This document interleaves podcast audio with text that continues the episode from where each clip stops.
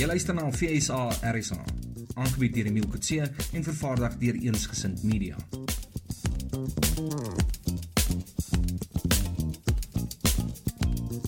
Die witkop arend van die Verenigde State van Amerika het twee lang bruin breë vlerke wat maklik en op soveel geleenthede oor die boerrepublieke kon strek om hulle te bewaar teen enige Europese moondheid en veral die Britse ryk wat enige ontwerp van mismoedigheid teen die boerrepublieke van stapel wou stuur.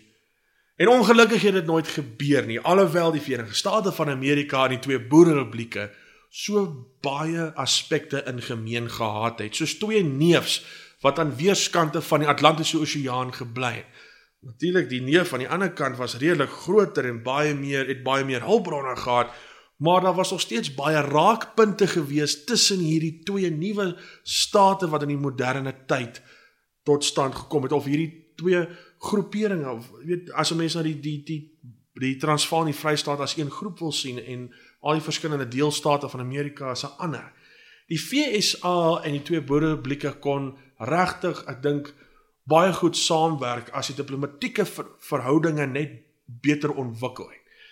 Ek is nie seker wanneer die heel eerste Amerikaner voet aan wal gesit het in Suid-Afrika nie. Dit is nogal interessant om bietjie daar en verder navorsing te doen. Wie was nou die regte eerste Amerikaner hier in Suid-Afrika en hoe het hy hier gekom? Was dit deur die VOC?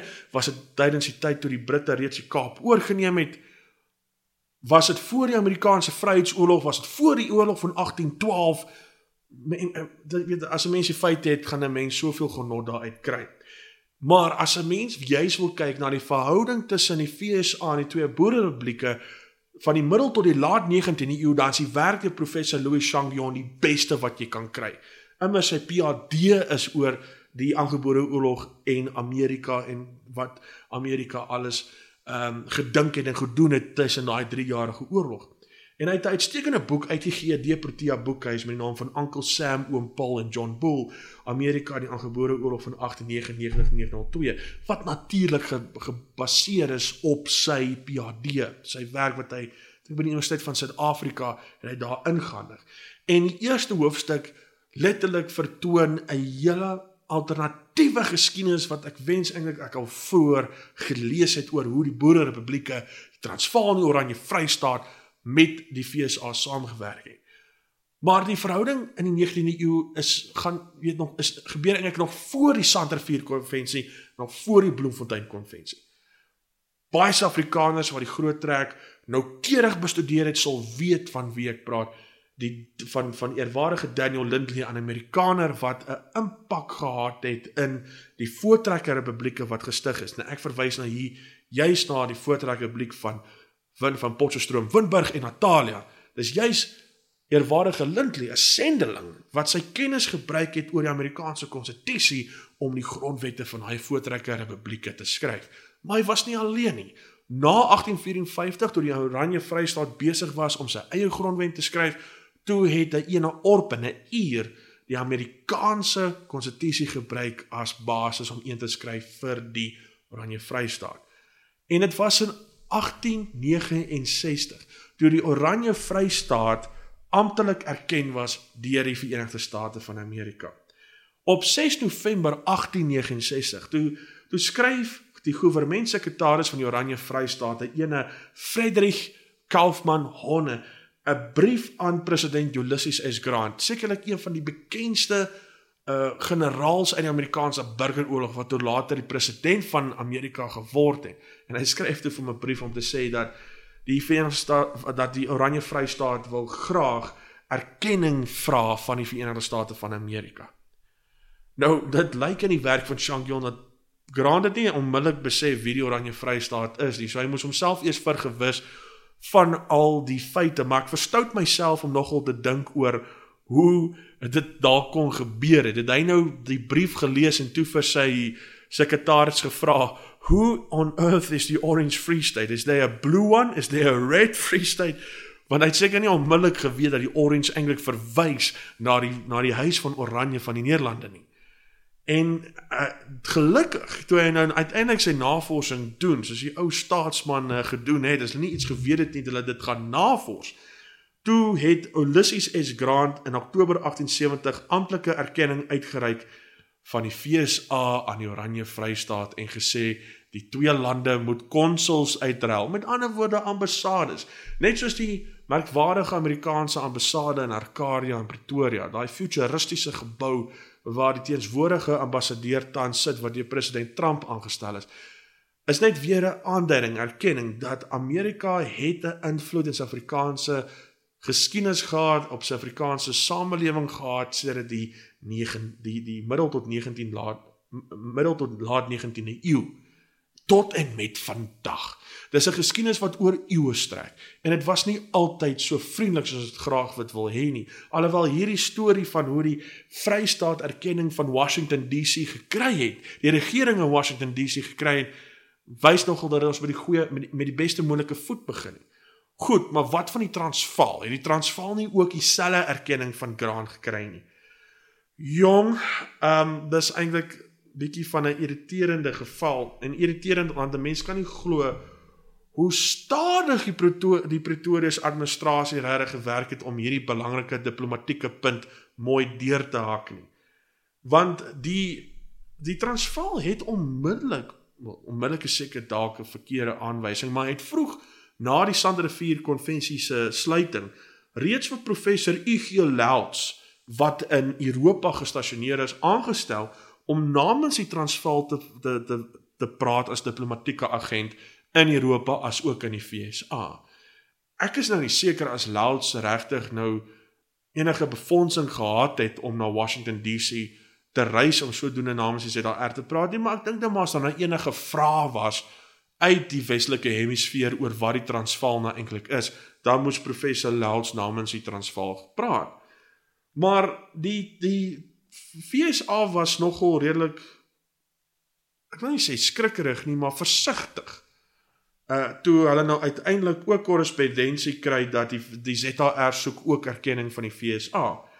Want die FSA het eintlik wat eintlik het dat die ZR 'n voorbeeld van sy of 'n kopie van die van van die ZR se konstitusie ook aan die FSA stuur sodat die FSA kan sien wat is die beleide, wat is die die die elementêre bepalinge waarop die ZR graag 'n staat wil bou. En ek bedoel so 'n kopie kan 'n mens sekerlik binne weet paar weke aangestuur het sodat hulle kon kennis neem.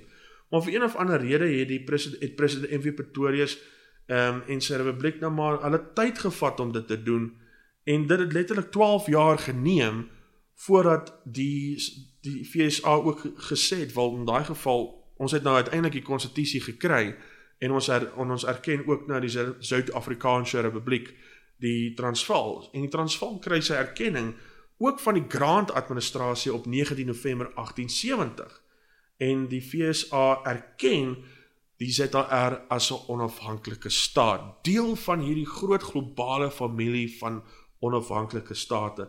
En in die brief wat aan president Pretorius geskryf het, skryf die Amerikaanse regering die volgende woorde en ek haal aan in Engels. In the recognition of the independence and sovereignty of the Transvaal Republic, this government now cordially joins and will always be ready to adopt any measure which may be incident to such a proceeding. Met ander woorde, die FSA het die Transvaal gesien as iemand wie hulle sal ondersteun en beskerm indien daar enigiets is wat die Transvaal se onafhanklikheid sou bedreig. Mooi woorde, maar het dit regtig enige beskerming vir die Transvaal verleen? Jammerlik lyk dit as dit nie die geval was nie, want daar was ook bietjie van 'n vernederende geval gewees in daai selfe jaar toe die ZR se posmeester, hy ene Frederik Jeppy Ek glo seker dis nou wie die hoërskool dan in Johannesburg nou vernoem is. Maar hy was die ZR se posmeester en hy het toe nou hy hy het toe nou die einste stel van sy eerste posseels um aan die FSA gestuur. Hy het nou weet spesiale weet soort van 'n versamelingkie saamgestuur aan die FSA as 'n geskenk. En die Amerikaanse posmeester generaal was so verbaas geweest dat hy eintlik toe gesê het, "Wel, ek weet niks van hierdie Transvaal nie. Ek weet niks van die Suid-Afrikaanse Republiek nie." En hy het toe eintlik hierdie posseels as vervalsings aangesien en sy departement eintlik beveel om enige brief van die Transvaal se muur uh terug te stuur want sy departement het geen rekord dat so staat enigsins bestaan nie. Ek is seker dat uh, die Amerikaanse posmeester-generaal hy stoel sekerlik ingelig dat hy's besig om 'n diplomatisiese fout van enorme proporsies te maak en is toe reggestel, maar ongelukkig was dit mosterd na die maal en die vernedering was reeds daar. Om sulke vernederings te hanteer, was daar natuurlik konsuls aangestel. En Ongelukkig was dit nou nie 'n geval gewees waar 'n boere seun of boere meisie nou uiteindelik die geleentheid sou kry om 'n ambassadeur te wees in 'n ander land nie. Aan oor die Atlantiese Oseaan sou reis om nou in Amerika namens die Vrystaat of die Transvaal te kan praat nie. In die Vrystaat se geval was daar konsuls aangestel wat Amerikaners was. En die Oranje Vrystaat het begin met 'n ene Henry Riley en toe later in is toe hy nou oorlede is in 1873 toe word die pos gegee aan sy broer Charles Riley. Maar die verhouding tussen die Vrystaat en hierdie Riley broers het nie so goed gewerk nie, veral met Charles Riley wat by sy broer Henry oorgeneem het. Daar was bietjie van 'n ongelukkigheid gewees in opsigte van geld wat gebruik was om die Vrystaat uh se pragt te vertoon uit te stal by die internasionale tentoonstelling van 1876 in Philadelphia. En hierdie ongelukkigheid kon toe nou net nie behoorlik uitgestryk word nie en Charles Riley was toe in die pad gesteek uh om as ambassadeur of konsul hulle daai dae genoem het vir die Oranje Vrystaat. Hy was toe uh vervang met 'n ene Charles D. Pierce wat toe nou die Vrystaat se konsul is uit Boston, Massachusetts van alle plekke. En daar was nie altyd baie weet 'n groot hoop van gelukigheid gewees op hierdie Pierce kerel en dat hy nou namens die Vrystaat moet gesels nie want baie van die Vrystaaters het die ou so gekyk en gesê jy weet hy's nie van ons nie hy kan nie eens Nederlands praat nie hy is nie van die Vrystaat nie ek, ek weet nie as hy ooit by die Vrystaat besoek afgelê het nie maar nou moet hy namens die Vrystaat praat binne in die Washington kringe hy sit nie eens in Washington nie hy sit in Boston Massachusetts.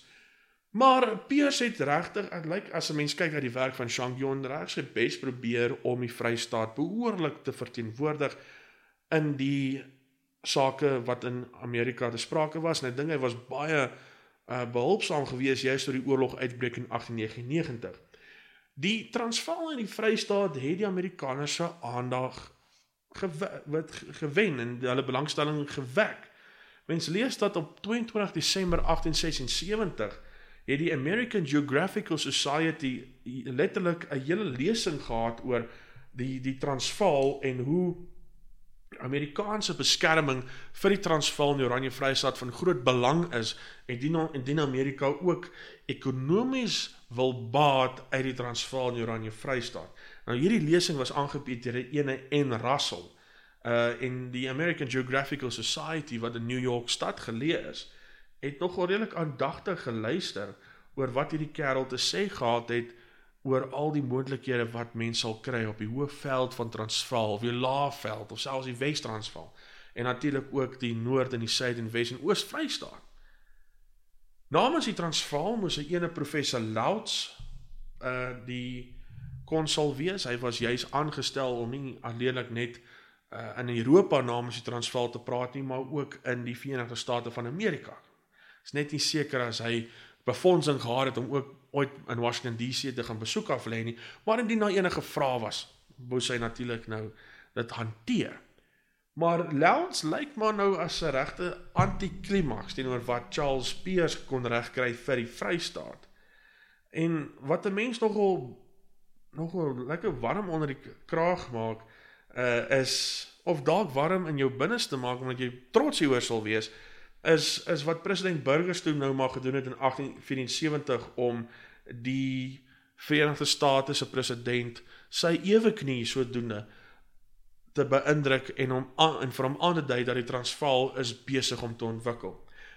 President Thomas Burgers het toe besluit om goue ponde wat in September van 1874 in die Transvaal gemunt is aan die president van die FSA te stuur.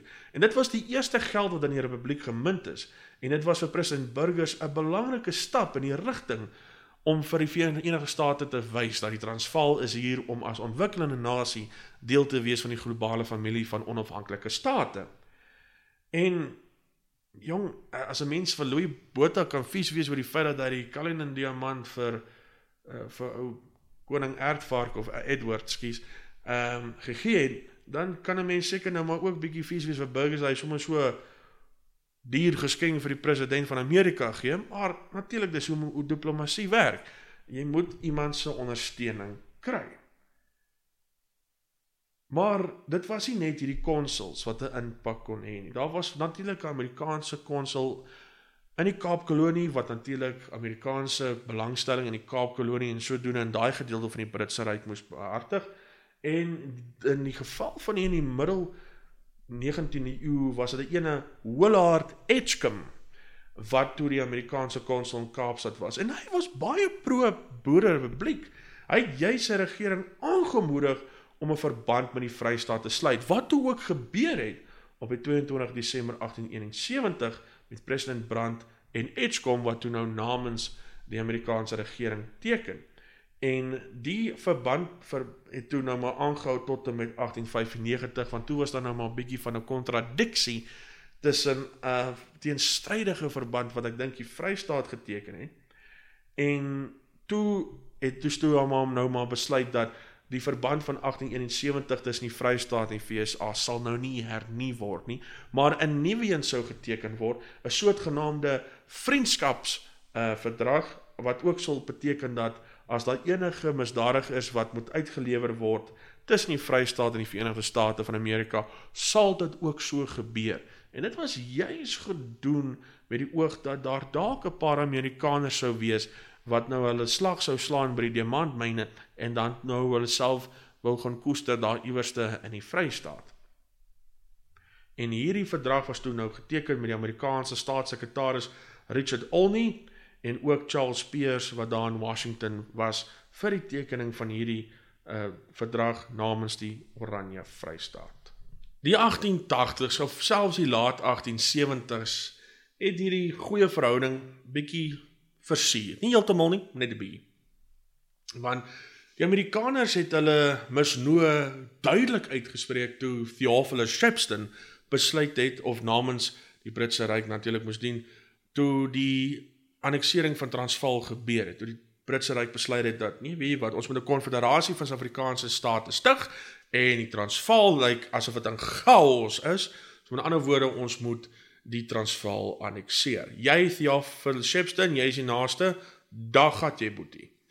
En die vryste in ag en die Verenigde State was glad nie gelukkig hiermee gewees nie.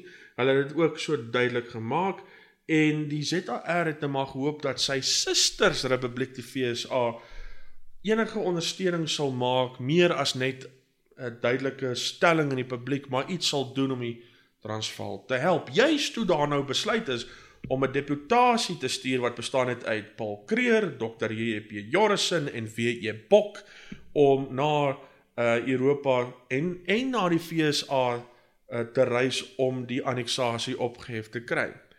Dit maak sin. Gaan na die FSA, gaan praat uh met die Amerikaanse president. As dit nie Grant was, die ding ek was in daai tyd al reeds Rutherford B Hayes. Maar hierdie deputasie het nooit by Amerika uitgekom nie. Ek weet nie as hulle nie genoeg geld gehad het nie of geen permissie of toestemming gehad het om by Amerika by Amerika voet aan wal te sit nie. Maar ongelukkig was hierdie deputasie toe nou nie suksesvol om wel na Amerika toe te gaan nie.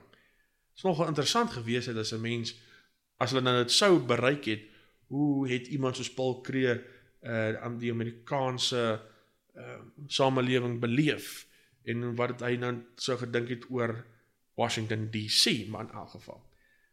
Dis nou vir dis nou vir iemand wat dalk 'n alternatiewe geskiedenis wil skryf oor goed wat nie gebeur het nie maar wat dalk kon gebeur het. Daar was ook 'n tweede deputasie gewees, maar hulle was ook onsuksesvol om die FSA te kry om hulle te help en toe daarna toe volg die Anglo-Transvaal-oorlog van 1880-81. Nou natuurlik die ander naam daarvoor is die Eerste Vryheidsoorlog of selfs die Eerste Anglo-Boereoorlog. En wat daar gebeur het, het die Amerikaanse samelewing nie verbygevlieg nie. Daar was Amerikaners wat hoogs ontsteld was oor die feit dat die Britse regering die Transvaal geannexeer het want mense moet verstaan die Amerikaners en die Engelse was nie hand om die blaas gewees uh vir amper meer as 'n as 'n eeu na die Amerikaanse Vryheidsoorlog of die Amerikaanse revolusie. Daar was baie anglofobie gewees in Amerika selfs, juis as gevolg van die oorlog van 1812 ook. En hierdie anglofobie het maar stelselmatig weet tot niet gegaan en weet tydens die Amerikaanse burgeroorlog was die unioniste baie vies gewees vir Brittanje dat Brittanje gewillig was om die konfederate state van Amerika te help deur skepe vir hulle te bou vir die konfederate state se vloot. Jy weet en sulke dinge het nou maar die anglofobie ook nou maar aangewakker en toe het nou sien hoe die Britse ryk besig is met dieselfde triek soos wat hulle teen die Amerikaners gehand ge, ge, weet gedoen het. Of soortgelyke trieks hulle met die Amerikaners gedoen het. Nou op die Boerepublieke ook doen. Het dit natuurlik die anglofobie weer aan die gang gekry. En daar was selfs ondersteuning gewees van Ierse Amerikaners wat ook kon wat ook weet hoe dit gevoel het om onder Britse onderdrukking te leef in Ierland self. Is een van die redes hoekom hulle Amerika toe geëmigreer het. Wat toe wat toe hulle stemme dik gemaak het dat daar moet nie 'n Britse regering oor Transvaal wees nie. Interessant genoeg, 'n Hollandse professor, 'n professor Pieter Harting, het ook sy stem dik gemaak en sy ondersteuners het selfs was selfs Hollandsprekende Amerikaners in New York stad. En hulle het 'n petisie opgestel wat al die pad reguit na koning Victoria toe gestuur het, maar natuurlik het koningin Vicky net daarna gekyk en sekerlik maar net dit net plain geïgnoreer want sy is die Britse kroon en sy kon dit moontlik doen. Na die slag van Amayuba, na die sluiting van die verdrag in Pretoria op 3 Augustus 1881 Lyk dit vir my asof die Amerikaners na sy klein neef daar in Suid-Afrika gekyk het en net gesê het: "Ag, tog, hoe kan jy so so konvensie sluit nadat jy die Britte oorwin het by Majuba?" Ek bedoel as die Amerikaners so iets gesluit het na die slag van Charleston, sou ons nie seker die Verenigde State van Amerika gehad het nie. Hoe kan jy jou suzereiniteit aan Engeland oorhandig? En mense sien hierson nogal die Amerikaners bietjie van 'n koue skouer gee aan die Boerderepublieke. Selfs na die herskrywing van die konvensie of die die sluiting van 'n nuwe konvensie in Londen op 27 Februarie 1884. Toe die Transvaal nou nie net meer bekend gestaan het as die Transvaal staat nie, maar weer bekend gestaan het as die Suid-Afrikaanse Republiek, het die Transvaal weer probeer om die ou diplomatisiese verhoudinge tussen die Transvaal en die Verenigde State van Amerika weer sterk te maak deur 'n verband, 'n verbond te sluit. En die Amerikaners se koue skouer kan seker dalk verstaan word, want die Amerikaanse staatssekretaris hierso teen hierdie vroeë 88s was 'n ene FT Friendlinghuisen. En hy hy het nou maar vir die Amerika vir die boere gesê, "Wie jy wat ons is ons gaan nie regtig nou iets met julle sluit nie want alhoewel ons verstaan dat julle as die Suid-Afrikaanse Republiek ehm um, nie meer onder die soewereiniteit van die Britse ryk staan nie. Moet ons wel sê dan ons vind dit baie vreemd dat julle nog steeds deur 'n spesiale verdrag wat aan Groot-Brittanje aanleenlik gegee is, aan Groot-Brittanje die reg het om enige sluit van enige verband te veto indien Groot-Brittanje nie daarvan hou nie. So julle is nie regtig onafhanklik genoeg om julle eie buitelandse sake te behartig nie. Dis vir ons vreemd. Julle sê julle is onafhanklik, maar julle kan geen uh internasionale verbond sluit indien Groot-Brittanje nie daarmee saamstem nie. Julle moet eers hulle toestemming vra. Met ander woorde, Groot-Brittanje is julle ouer. Julle sodoende nie volwasse om self daaroor te dink nie. En hoe anders moet Vreelinghuise daaroor geargumenteer het? jy weet moet hy nou eers deur Brittanje werk om 'n verdrag met Transvaal te sluit. En alhoewel dit nou nie die geval was met die met die Vrystaat nie, was dit kan jy mens sien daar's twee verskillende diplomatisiese verhoudinge tussen die Vrystaat en Transvaal met die FSA in die middel tot laat 19de eeu. Vir Vreelinghuisen was hierdie konvensie van Londen wat die Transvaal in ander woorde onder Paul Creer met Engeland geteken het 'n contradictio in terminus. en dit het nie die Transvaal op goeie gronde met die FSA geplaas op 'n diplomaties deur 'n diplomatisiese oogpunt nie. Maar die maar dit is nogal duidelik dat die Amerikaanse burger ehm um, was nog steeds 'n ondersteuner van die van die Transvaal en het die Amerikaanse imperialisme as veragtelik afgemaak. En daai gevoel het nog verder ontwikkel juis toe goud in die Transvaal ontdek is. Die minerale revolusie in Suid-Afrika het duisende Amerikaners na Suid-Afrika toe gelok. Daar word gesê in 1876 was daar 1000 Amerikaners op die delwerye in Kimberley. Dit word gesê dat 'n Ierse Amerikaner met naam van Alfred Aylworth het die Black Flag Rebellion in Kimberley begin omdat hy nie gelukkig was dat die Britse ryk die diamantvelde van Griekeland Wes nou ingepalm het nie. En natuurlik toe die goudvelde ontdek was, selfs daar in die Oos-Transvaal, eerste goud in die verre Noord-Transvaal en toe natuurlik op die Witwatersrand, daar was Amerikaners wat hulle kennis ingebring het oor hoe om te myn veral in diep vlak in die diep vlakke van van die grond. Want daar in die einste in hulle einste geboorteland, 'n plekke so San Francisco, was daar groot minerale revolusies toe goud daar ook ontdek was en daai kennis is oorgebring.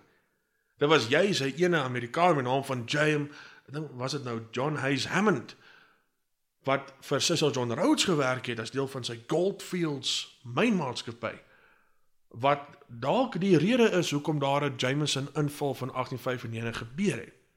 Ons gaan 'n bietjie verder daaroor gesels in die volgende episode. Maar John Hayes Hammond het gesê dat dis hy is oortuig dat die boere die die die boere regering van Kreer in die Transvaal is glad nie 'n ondersteunende regering nie. Dis eintlik 'n kniehalter om die myn bedryf behoorlik te ontwikkel in die Transvaal. Hy was nie die enigste een nie. Na die 1881 1880 1881 oorlog tussen die Transvaal en die Britse Ryk, toe het hy ene Schofield 'n verslag geskryf waarin hy dit baie duidelik gemaak het dat dit sal beter wees vir die Transvaal en die Oranje Vrystaat wanneer hulle onder Britse beheer is. Schofield was Amerikaner. Ek dink hy was nie vloot om om eerlikwaar te sê en hy was in Suid-Afrika gedurende die Anglo-Transvaal oorlog. En daai verslag het die aandag het uit aandag gekry in Washington. Ek sal nie sê dat dit sekerlik verdien het nie, maar dit het aandag gekry. Dit was nie net sommer geïgnoreer nie en dat dit dalk Amerika se benadering tot die Vrystaat en die Transvaal tot 'n mate bepaal hier in die 1890s. Daar's ook 'n ander punt wat ek dink baie stories sien nog nie na gekyk het, die impak van die Monroe Wall, die beleid van van president James Monroe hier in die vroeë 19de eeu oor Amerikaanse invloed in enige saak aan die ooste kant van die Atlantiese Oseaan te te los dat dit maar sy eie gang sal gang. Indien dit ooit enigsins 'n impak gehad het in die sake van Suid-Afrika, kon dalk gewees het. Maar nou met hierdie fondse wat 'n mens sou kry in die diamant delwer rye en ook op die goudvelde van die Transvaal, toe mense net maar sekerlik die Monroe wal bietjie geïgnoreer. En daar was 'n groot klompie Amerikaners in die Transvaal. Ek hou nie regtig van die woord uitlander nie. Ek weet dit is 'n historiese term, 'n historiese begrip en dit was nou in daai konteks gebruik deur die oogpunt van die Transvaalers om te sê daai man is eintlik 'n uitlander. Hy's nie hier gebore nie, hy was nie 'n voortrekker nie. Hy het hier gekom lank na onafhanklikheid wording. Maar dit lyk dat daar was Amerikaners wat anti-kreer was en ook pro-kreer was. Dit is interessant om kennis te neem dat toe die Sir Henry Log, die hoofkommissaris vir Suid-Afrika in 1893 vir Pretoria kom besoek het om met kreer te onderhandel oor die uitlander griewe, toe is dit toe nou 'n bietjie van 'n ongelukkigheid gebeur waar baie van die anti-kreer uitlanders, as ek nou die woord mag gebruik, vies geraak het en sodoende amper kreer se veiligheid uh in dwang gebring het. Hulle wou letterlik was so naby aan die aan Kreer dat hulle weet 'n bedreiging was. En daar word geskryf dat 'n klompie Amerikaners toe die president te hulp gesnel het en toe letterlik vir hierdie ander optogers gesê het dat die eerste man wat net daag om sy hande op Kreer te lê sal deur hulle die Amerikaners vrek geskiet word. Maar ek is maar as 'n mens kyk na die storie van John Hayes Hammond soos ek vroeër genoem het, kan 'n mens ook sien dat daar was Amerikaners wat maar bietjie anti-kreer was. En daar was ook gebeurtenisse in die Transvaal in die 1890s wat die wat die die verhouding tussen die FSA en die Transvaal bietjie verder versier het. Ehm um, dit kan dalk wees as 'n gevolg van Paul Creer en sy persoonlikheid. Daar word gesê dat daar was 'n 'n weet 'n 'n makiti gewees, 'n soort van 'n weet 'n feesviering gewees uh waar by die Amerikaners van Johannesburg ehm um, ietsie aan Creer wou oorhandig het. 'n Deputasie van 40 Amerikaners wat graag aan hom iets wou oorhandig. Want dan weet dalk was hulle se ondersteuners. En hulle sê toe vir Creer, luister president, meneer president, moenie bekommer nie. Daar gaan nog baie goeie Amerikaners wees wat hier by ons gaan aansluit. Ons gaan saam hierdie Transvaal bou. Maar dis die soort woorde wat jy seker wil hoor as jy die staatshoof is. En wat sê Creer? Wel, hy het iets gesê as 'n mens kyk na die na die bronne dat hy het gesê nee, hy's bly om te hoor dat daar gaan baie goeie mense kom, maar hy moet net vir hulle sê dat hy's bereid om die slegtes se kele af te sny. Ja, nee, dit, sou ook nou nie op goeie ore val in teens vorige tyd nie. Ek weet nie as dit regtig so vir goed opgeneem is in daai tyd nie. Maar dit was niks teenoor wat gebeur het met die sogenaamde McMurdo. Dis sou ek nie sê skandaal nie, maar geval, die McMurdo geval wat gebeur het uh hierso in die laat 1880s. Kortliks, hierdie McMurdo is eintlik die van van 'n Amerikaanse kolonel, kolonel Edward McMurdo en hy kry toe die konsessie. Want mense moet onthou, die Transvaalse regering het gewerk op die konsessiebeleid, 'n beleid wat die oog die weet wat 'n mens nogal sal verbaas dat 'n uh, eh, dis nie eintlik hoe hoe tenders gekry, moet gekry word deur iemand wat uh belangstel, iemand tot daar gelaat. Kolonel Edward McMurdo het toe wel die konsessie gekry om die Delagoas Baai spoorlyn te bou vanaf Delagoa Baai, met ander woorde Maputo, tot en met by die Portugese Transvaalse grens, so te sê Komati poort. En McMurdo het toe wel gesterf in 1889 voordat die spoorlyn voltooi is. Hierna het die Portugese dit natuurlik self voltooi, maar McMurdo se weduwee het toe 'n eis ingestel etlike jare daarna, ehm uh, wat toe nou 'n uitgereikte regsgeding geword het, uh as gevolg van jy weet die geld wat aan haar man geskuld is. En die ZAR het hierdie geval nie baie goed hanteer nie. Amerika het egter gevoel dat die ZAR nie hulle geondersteun het teen Portugal nie. Uh, Inteendeel, die Amerikaners het geskryf American officials assumed that the Boers had worked with Portugal to sabotage the McMurdo's claim. Sameswering teorie 10 teen 1. Ek bedoel glo nie regtig die Kreer regering het nou saam met die Portugese regering saamgespan gesê kom ons kyk ons as die weer daai geld het kan afrokkel nie maar die Amerikaners was nie gelukkig oor die swak samewerking van die Transvaal om hierdie saak teen Portugal of die Portugese koloniale regering in Mosambiek so vinnig as moontlik af te handel nie. Maar ons die vrou is in rou. Haar man is oorlede. Maar daar's geld wat daarna geskuld word vir werk wat hy gedoen het en dit was net nie uitbetaal nie. Ek moet die Transvaal kon regtig saamgewerk het om die weduwee te help. So ek sien nog in die Amerikaanse punt in. Dan is daar ook een geval wat ek nou mee gaan afsluit in hierdie in hierdie episode want dit laat mense nogal kopkrap oor die idees wat in wat rondgegaan het in die Transvaal en dit het betrok daar is Amerikaanse burgers wat betrokke is. Op 15 Januarie 1893 was daar 'n swart Amerikaner, 'n African American soos dit noem in Amerika. Want mense moet nie dink dit was net blanke Amerikaners wat in Suid-Afrika toe gekom het om hulle fortuin te soek nie, daar was ook African Americans wat dieselfde gedoen het. En daar was 'n ene John Ross 'n swart Amerikaner wat op die 15 Januarie 1893 gearresteer is vir 'n beweerde oortreding. Wat hierdie oortreding is, weet ons nie regtig nie. Daar is sprake van hy het op die sypaadjie geloop wat nou 'n um, 'n swart persoon in die Transvaal nie mag doen nie. ja, dis 'n tyd van segregasie. Transvaal was 'n was 'n staat van wat gesegregeer was. Ander die die die ander moontlikheid is dat hy was ehm um, astrand met 'n Suid-Afrika met 'n SAR polisieman. 'n Suid-Afrikaanse Republiek polisieman gewees en toe is hy gearresteer. En dan die ander weergawe was dat hy uiteindelik hy onder onsie gehad met die mynkaptein met wie hy gewerk het. Maar wat ook al die geval was, John Ross is toe op daai dag gearresteer en hy was toe ehm um, gestraf uh deur dat hy fisies 'n pak slaag gekry het. Ehm um, hy het hy was letterlik met 'n sweep gestraf. Weet hoe hulle in daai tyd gemaak het hulle het die ou se hemp uitgetrek, sy hande boom vasgemaak aan iets, paal of iets en dan iemand hom gelooi met 'n met 'n sweep. En hierdie hierdie geval het 'n vernedering geword vir die Transvaal self. John Ross het toe by die Amerikaanse konsulaat in Johannesburg wat deur 'n ene William W Van Ness bestuur is gaan kla. Van Ness het natuurlik sy werk gedoen so wat hy moes doen. Hy het toe gaan aan die Washington gaan rapporteer. Ek bedoel John Ross was Amerikaanse burger. Nou is die Amerikaanse burger gestraf deur die Transvaal. Dit mag jy nie doen nie. Dis nie jou burger nie.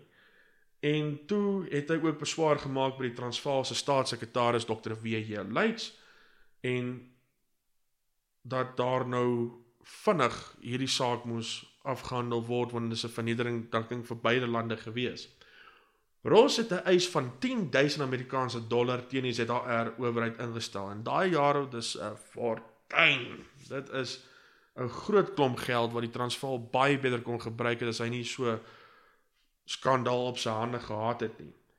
En die Amerikaanse regering het hierdie eis ook geondersteun. Die Transvaalse regering het toe by maar besluit om 'n versoenende houding in te neem en het die eis toe gehandhaaf. So John Ross is toe deur die Sy het daai er betaal. Nee, lekker. Vir 'n paar sweepslae, dan gaan hy wys toe met 10000 Amerikaanse dollar. Maar hierdie het 'n les geleer vir die Transvaal. Nou, hierdie les het toe die Transvaal nou wel forceer om die volgende te doen.